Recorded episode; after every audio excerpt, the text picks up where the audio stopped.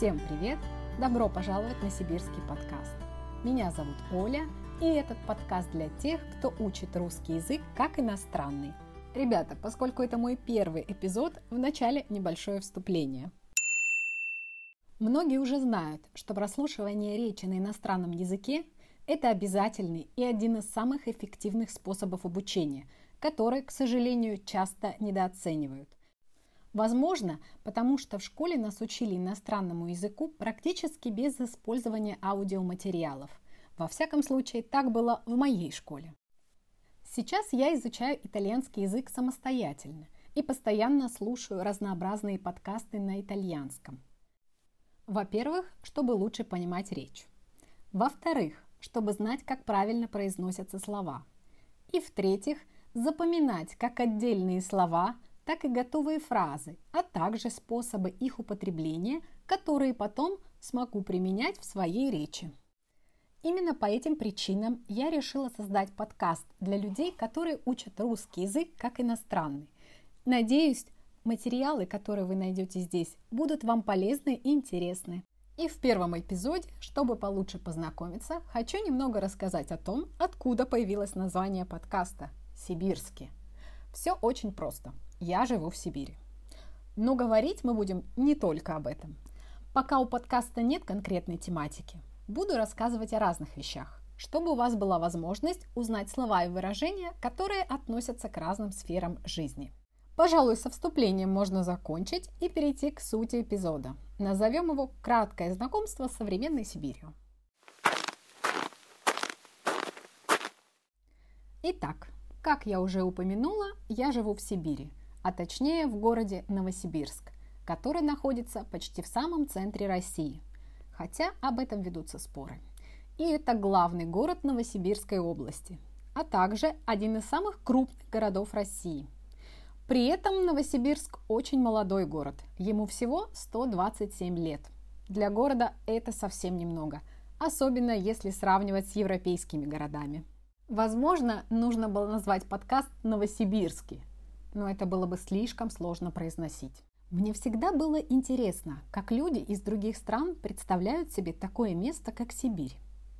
Поговорив немного с представителями разных культур, я выяснила, что о Сибири строят догадки, ходят легенды, есть даже шутки, а также существует очень много стереотипов. Например, самый известный стереотип про медведей и вечный мороз. И то, и другое здесь есть, но не только. На самом деле, мало кто видит этот край таким, каким его видим мы, местные жители. Здесь живут обычные люди, которые ходят на работу, стоят в пробках, на выходных любят заглянуть в торговый центр, сидят в социальных сетях, Инстаграм, ВКонтакте, Фейсбук и так далее. Одним словом, здесь есть все, что вы привыкли видеть в своих городах.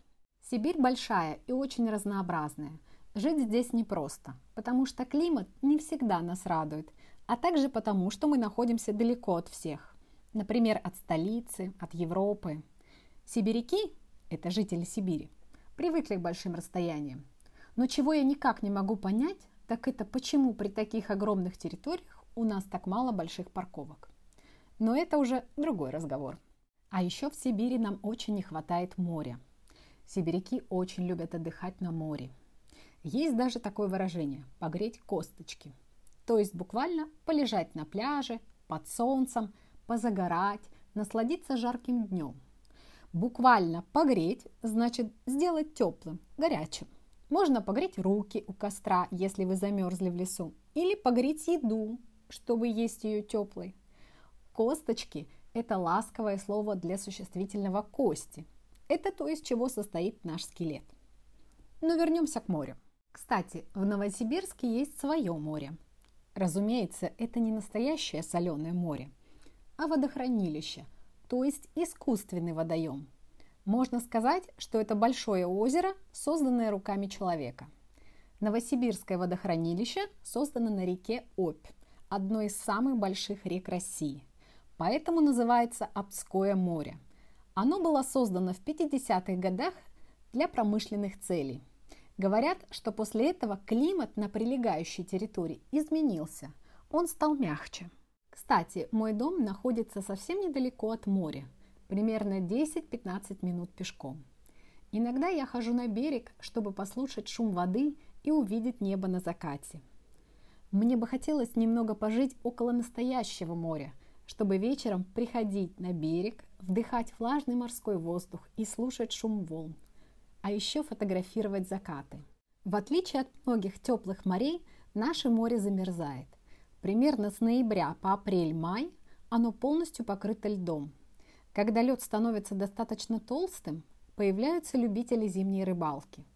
Они выходят на лед, уходят достаточно далеко от берега и сидят там несколько часов. Ловят рыбу, разумеется. Я не могу себе представить, как можно сидеть зимой на льду. Но люди это делают и получают удовольствие. Я живу в Сибири уже больше 20 лет и до сих пор не могу привыкнуть к местному климату. Я выросла в Приморском крае, недалеко от города Владивосток, в одной из самых восточных областей страны. Климат там совсем другой, влажный и более теплый и мягкий. В Сибири же можно выделить две яркие особенности климата – сухой воздух и большая разница между ночными и дневными температурами. Несмотря на то, что Новосибирск находится на той же широте, что и многие европейские столицы, здесь намного холоднее. Дело в том, что мы находимся очень далеко от Атлантического океана с его течением Гольфстрим, которое приносит теплый воздух всей Европе. Кроме того, мы находимся на равнине, и рядом нет гор, которые бы защищали нас от воздуха, приходящего с севера. Наш климат называется резко континентальный. Что это значит? Например, днем может быть тепло, вечером уже прохладно, ночью холодно, соответственно и утром тоже холодно. Особенно это заметно весной и осенью. Если ты выходишь на работу рано утром, то приходится одеваться достаточно тепло, а днем нести в руках куртку или пальто. Но это не значит, что у нас всегда холодно. Летом может быть и 30, и 35 градусов тепла. Как правило, самая приятная погода стоит с мая по сентябрь. В общем, о климате Сибири я могу говорить бесконечно, потому что это самое сложное для меня. Если вы любите лес, то в Сибири вам скорее всего понравится. Здесь леса очень много. Это называется тайга. Надо сказать, что в окрестностях Новосибирска лес не очень густой и довольно безопасный. А вот рядом с городом Красноярск Гулять в лесу может быть опасно. Лес густой, есть дикие животные, в том числе много медведей. Лучше не ходить в лес без человека, который хорошо знает эти места. Итак, ребята, мы плавно подошли к концу этого эпизода. Можно считать, что знакомство состоялось. Это был мой взгляд на некоторые аспекты жизни в современной Сибири. Надеюсь, вы узнали для себя что-то новое и интересное. Сибирь большая и разная, и мы еще обязательно будем говорить о ней. Ребята, спасибо за внимание и что послушали этот эпизод.